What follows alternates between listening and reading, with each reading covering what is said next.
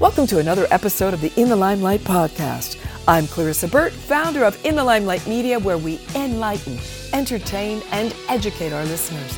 You are tuned in to Healthwise 360 with Chrissy Cordingley. Enjoy. So, hello and welcome to this episode of Healthwise 360, a creation of Clarissa Burt, founder of In the Limelight Media. I'm your show host, Chrissy Cordingley, and you'll be able to see this interview on In the Limelight TV, which is distributed on Roku, Amazon Fire, Apple TV, and a hundred other smart TV apps. The audio version of this interview can be heard wherever you listen to your podcasts. And today I'm really thrilled to be interviewing Andy Hahn, who is a Harvard graduate, licensed clinical psychologist, and the founder of Life Centered Therapy. What most inspired this career was the opportunity of sitting with other people and bringing everything he knew in service towards their healing and growth. He's often been asked, How can you know me better in a few hours than my best friend who's known me my whole life? And in 1985, he became a professor in the graduate counseling program at Lesley University and a clinical and, and also became a clinical training director. Sorry for Andy. Andy's work profoundly changed in the 1990s when he discovered a new way of understanding life and healing trauma. Life centered therapy can be applied to any suffering or symptoms, even physical ones. He also uses the Enneagram Elegant Framework for understanding self and others from the inside out and for spiritual evolving. Daily, he witnesses and experiences healing that is truly extraordinary, and his life of work aesthetic is an act of creation. So, welcome to the show, Andy. We're so thrilled to have you. I am so thrilled to be here, and I want to meet this person that you just read about. Yeah. it's always weird when you hear your own bio. You're like, wow, that person's pretty cool, right? Strange. Yeah. Really strange. Yeah. I feel the same way sometimes. Yeah, I totally get it. Yeah. and and Enneagram, I love Enneagram. I am a 4W5 just mm-hmm. yeah. We, we can we can be we can be people who are romantics together. Yeah. Yes. So uh, let's talk a little bit about healing because i think the idea of wellness or being healthy uh, sometimes gets misconstrued with physical signs of success but there's a lot of successful people in the world and I like um, how you worded it in the limelight, just because we're on in the limelight media, that don't feel good about themselves inside. What is that keeps people from actually seeking total fulfillment rather than just the maybe financial or physical signs of success? That's a great question. No one has ever asked me that question. I'll tell really? you what I think. Yeah. yeah. Um, one is external and one is internal. And to be truly fulfilled, filled full, you have to be able to accept all of who you are, because otherwise you'll have an empty spot that will just crave your attention and will keep knocking on your door saying, Pay attention to me. And some people will say, I will do anything I can to get as far away from that because it feels like a black hole mm-hmm. and it will destroy me.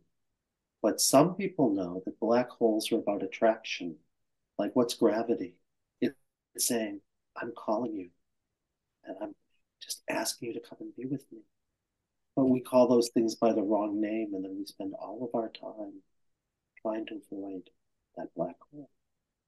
So the reason most people don't want to do it is they think the black hole will kill them or destroy them, when really it's a revelation that would be their uh, their uh, it would it would be what would save them.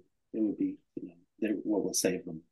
But mm-hmm. uh, you know that's why we get away from the divine. We call it by the wrong name, and then we think it will destroy us, when really it will enliven us. I really love that perspective. I know in past I've heard things like stress is actually just resistance and these things that happen that we maybe label as negative or uh, perceived weaknesses is actually just when when they catch our attention they're actually just invitations to grow. And if we would just rsvp yes and lean in uh, life would sort of bend in our favor. Uh, but it is very scary to do that deep work um, how does someone know that they're ready or how does one start that journey of finding their inner wellspring who they really really are on the inside and learning to accept all their facets because we're not good or bad. We don't have good or bad parts. We just are, right? Whole humans. So how do we how do we start that journey? Most people start it because there's some kind of sense that no matter how what's going on in the outside, there's a sense of longing for something more. Mm. And it's like when you really tune into that longing and you say, like, there must be something more, even if I'm profoundly successful externally. And you, it's like a call of your soul. And uh, it's not something you figure out, it's just like you know. And you say, like, am I really in alignment, like, with what I know is true and my deepest aspirations? And life usually provides you with opportunity because when you're not, you'll be anxious or you'll be judgmental or you'll be comparative or you'll be something and you'll say, like, you know, I'm really successful, but someone's more successful, so I'm not satisfied. So there, there's a sense of I'm no longer able to be the master of my own ship because I'm always being reactive. And it's not like I'm creating something, I'm just reacting. And at some point, most of us get to a place where we say, no, I can't go on like this anymore. It's too painful, even if it looks good on the outside. So then we start. Absolutely. Do you have any examples, like a good story of maybe either in your own life or, or someone that you know that has really transformed and healed and sort of softened all their edges towards themselves? yeah, like uh, 30, 30 years worth of 30 hours a week for like four. Share a good one, Andy. Share a good one. um, I'll tell you one that came to me. Yeah. Um, I don't know why this one came to me, but I'll tell it to you. Maybe because what we are talking about. Someone once came to me for therapy a long time ago, and it's because uh, he was he thought he was drinking too much. Yeah and he came in, and this man was unbelievably successful. And uh, he told me about all of his success and how every business he started was way more successful than the last. And he was a multi, multi millionaire. And every wife he had was more beautiful and younger than the last one. And he told me all about that. And I listened to him for a little while and I said, This is not like me typically. It's not how I usually work. I said, Tell me, what's it like to be a failure? And he said, No one's ever said that to me. And I said, Okay, well, that's okay. Why don't you tell me what it's like anyway? He said, No one's ever said that to me. I said, well, I'll tell you what then. You're here for some reason. Why don't you go inside and why don't you just tell me if I'm right or wrong? And he said, You know what? You're really right. I've had to be more and more successful because I've been so afraid that who I am is a failure. And I said, well, now we can work with something. And we spend our time saying, what would happen if for one moment you let yourself fully experience, I'm a failure, as opposed to running away from it? And he did. And uh, that was in our first session. And I had him really, really experience I'm a failure. And all of the judgmentalism he had about himself and shame, and because there was a lot of that, that he'd been avoiding by drinking and compulsively being successful. And I said, you know, it's an interesting thing because as you talk to me, you're successful, but you've never let yourself really experience success because you spent your whole life trying to prove you weren't a failure. So you never really got the chance to say, I get to experience success because you've been so afraid to say, I'm going to experience I'm a failure. And they really are in a kind of union, you know, they need each other, they call for each other because you can't be successful unless you're a failure. You can't be a failure unless you're successful. So really, you know, we have a lot of judgment about one of them. We have a lot of judgment about the other too. We don't can't just be with them. So for whatever reason, since we were talking about these things, um, and I can tell you, he stopped drinking very quickly. Yeah, he, he was using his drinking to, um, even though he thought he liked drinking, he was really using it as a way not to have to experience how much of a failure he was.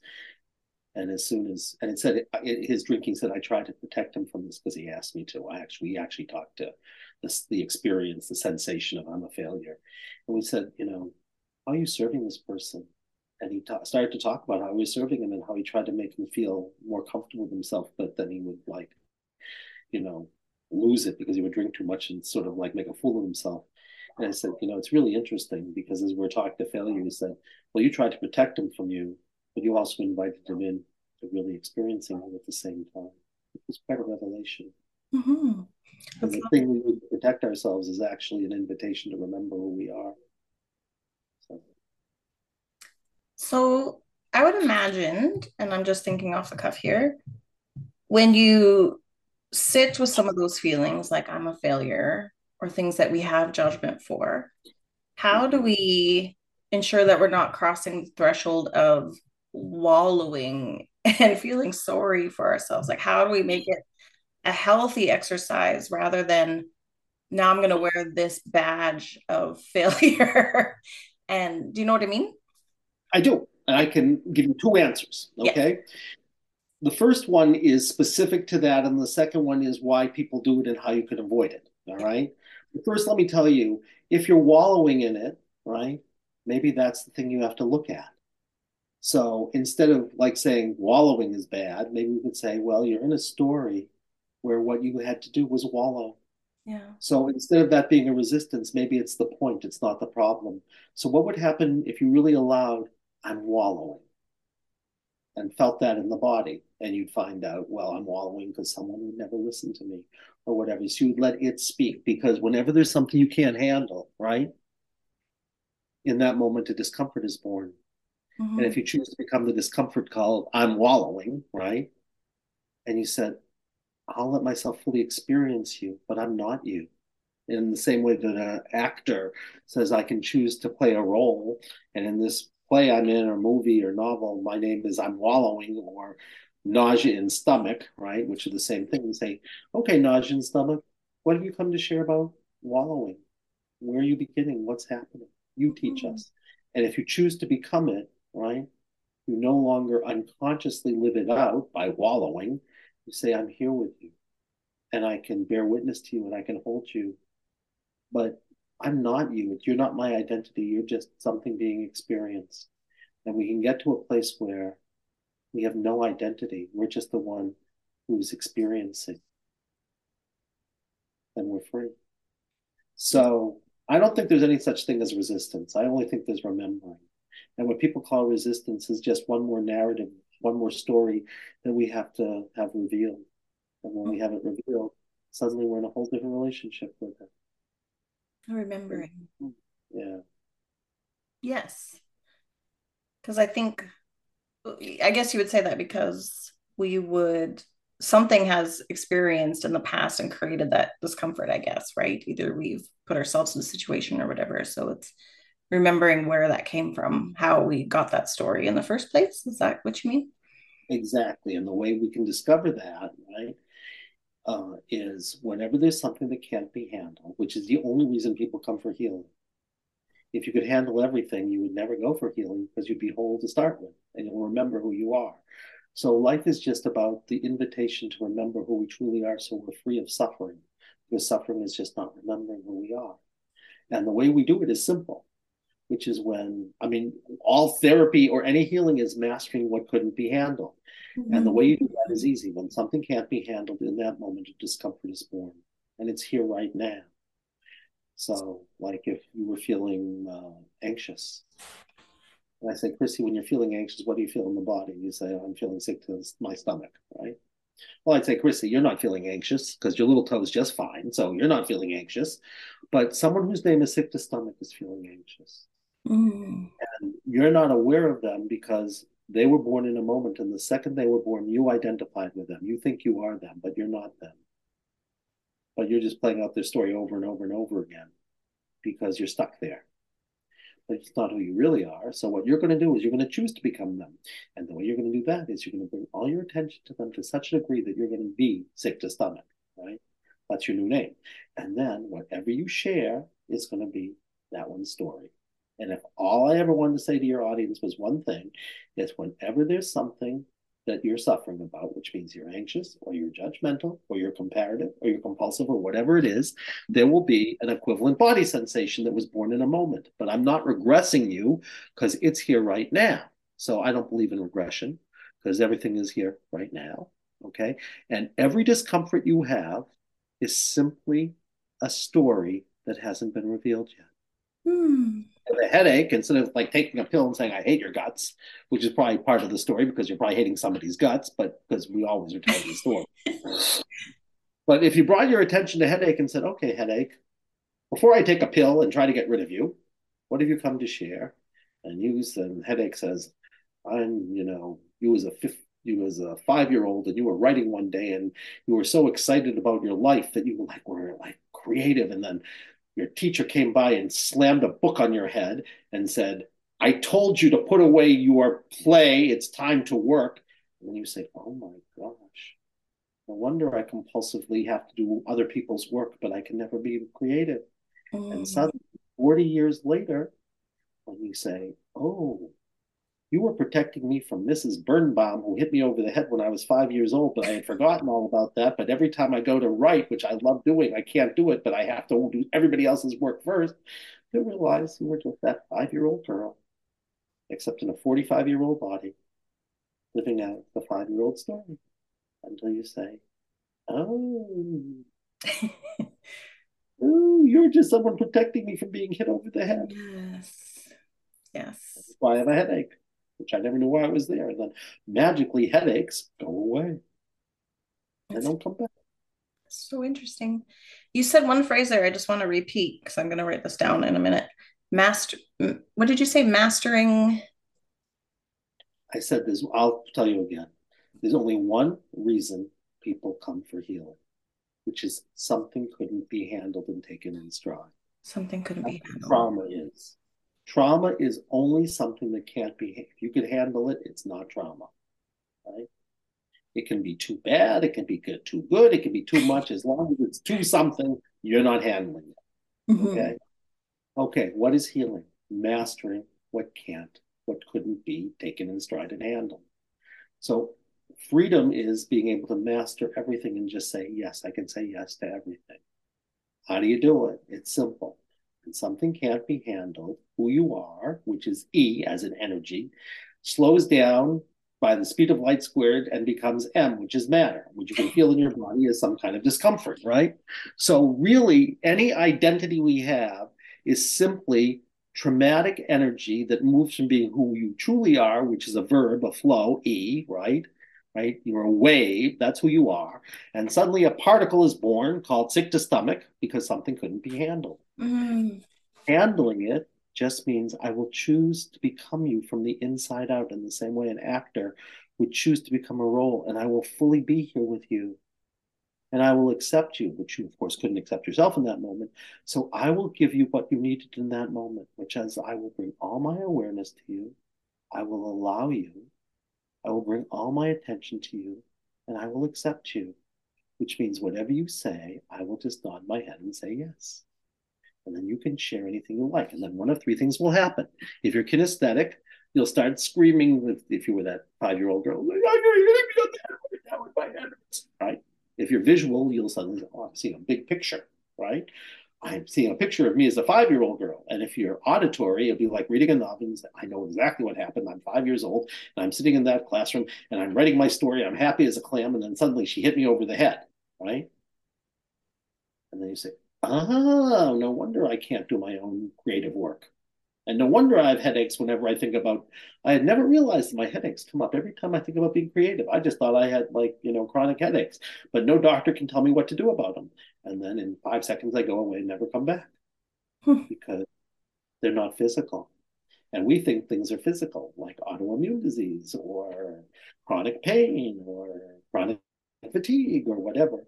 I work with people with that stuff all the time and they'll tell me stories about why it is that they have chronic pain but i'll find out it isn't that that's what's going on. It's just the story that usually isn't the story they think it is because that's just an echo of an rich of an earlier story because our unconscious is very nice to us and it keeps creating over and over and over again echoes of the original situation trying to help us remember.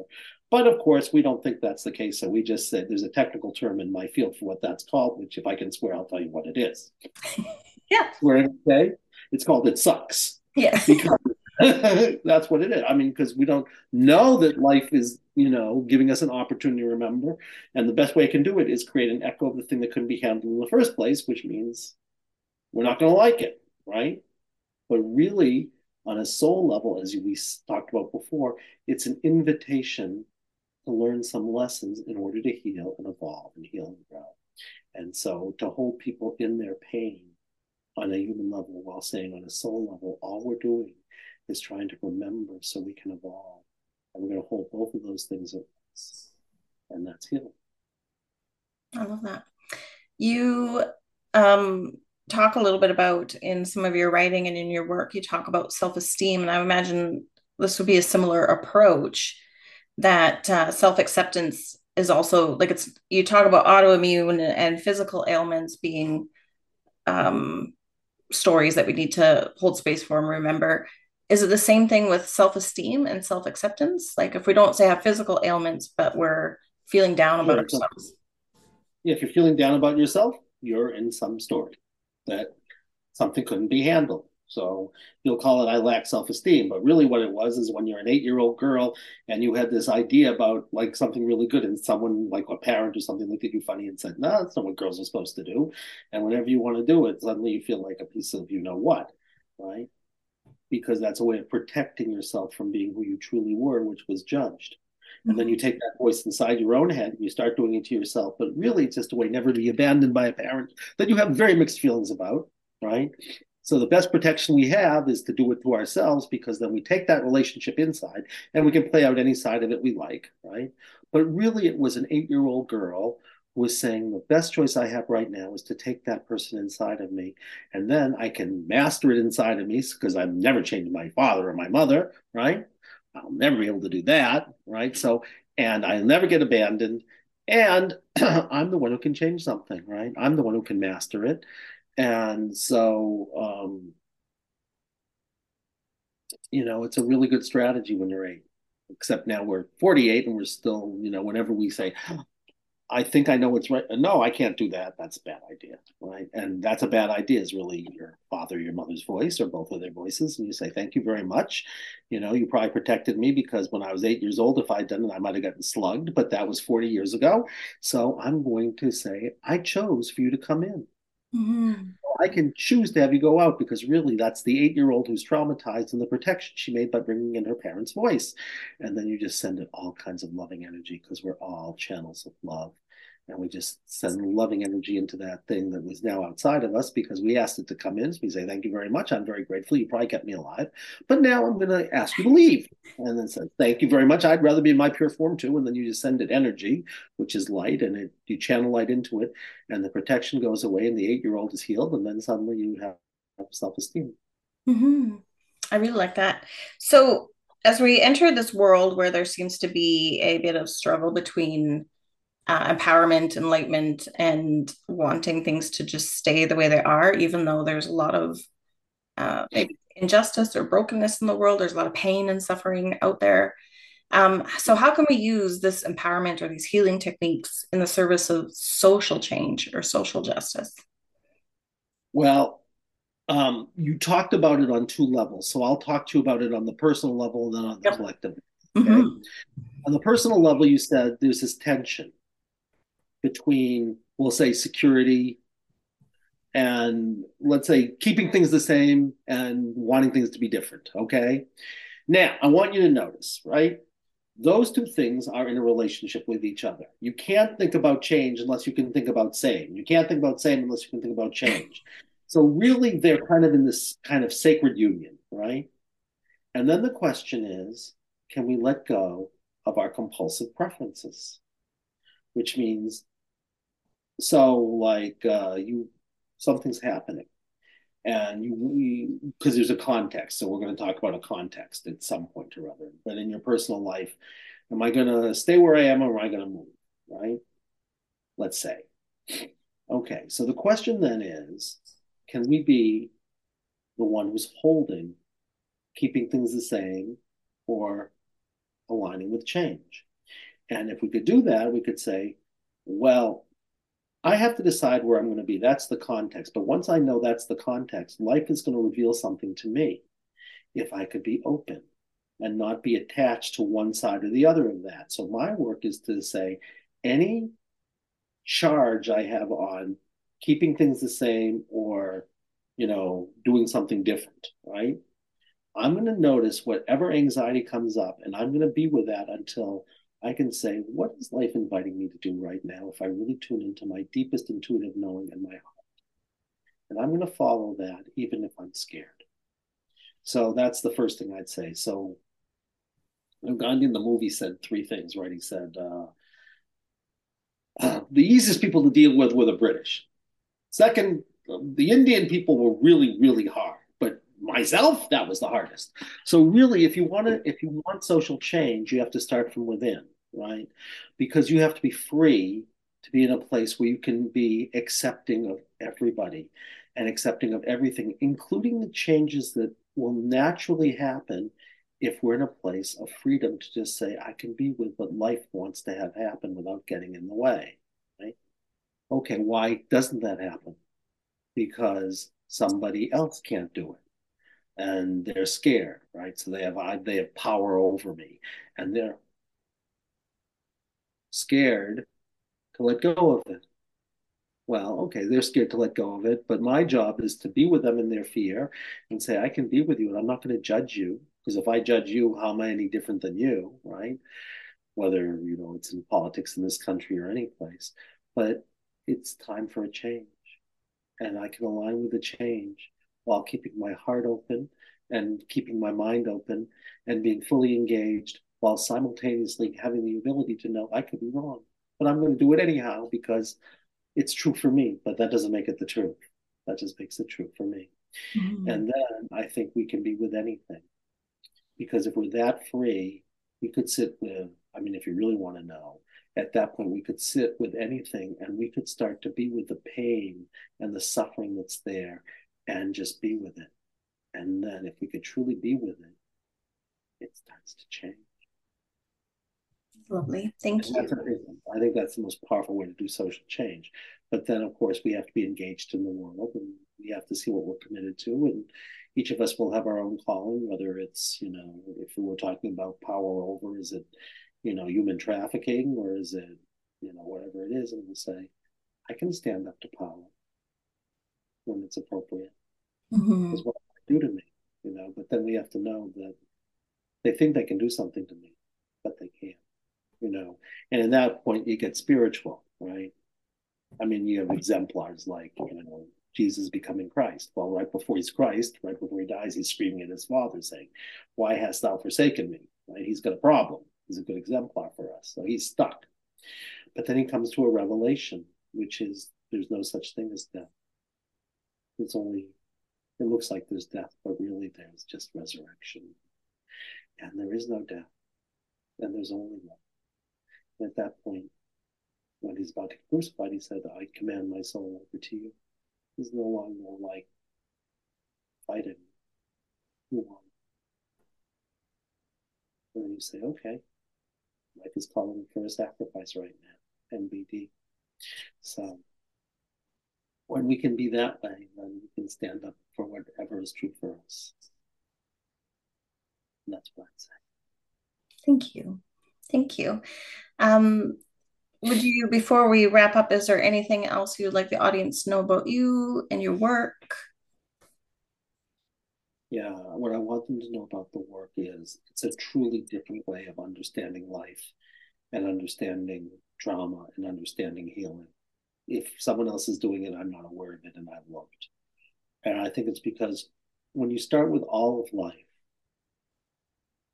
as opposed to a part of life it's got to be better right? If you say, I think, therefore I am, you've got a problem because it's not true. You are, and one of the things you do is think. So if you start, from my point of view, that doesn't make it wrong, it makes it limited. Mm-hmm. If you mm-hmm. say cognition is, if you say I'm a cognitive behavioral therapist, well, what about the heart? Where's that in cognitive behavioral? So I'd say you have to start with everything and then say, what's calling me right now? That's the first thing I'd say. The second thing I'd say is we do have a book, which told me to do that was so nice, which called The One Hour Miracle. And um, I'll keep it up. The One Hour Miracle. uh, it's really fun to read, and it's we teach people how to do this work for themselves. We also teach therapists. We've taught therapists from all over the world. We've now trained over a thousand people in life centered therapy, and so we teach you how to do it for yourself, and we have all these amazing stories that people write themselves. I mean, we we wrote some of the stories because we wanted to show certain things about themes, but most of the stories in there are people writing about what it was like from the inside out, which I think is really kind of cool because you know you're the expert about what your experience was. I'm not. I don't know anything. I don't know that. So I mean, and then we train people, and you know, and if you write me, I actually respond to everything. So if you write me at a han Andy Hahn at lifecenteredtherapy.com, I will respond to you. And you know, what I'd love to say is, if you're interested, buy our book or write me, or we have all kinds of therapists all over the place, and you can mm-hmm. see all of you've trained, and you know, and we can teach you how to do it for yourself, and and it's really like joyful, and it's really alive, and like I'm the luckiest person in the world, and I get to talk with you. So,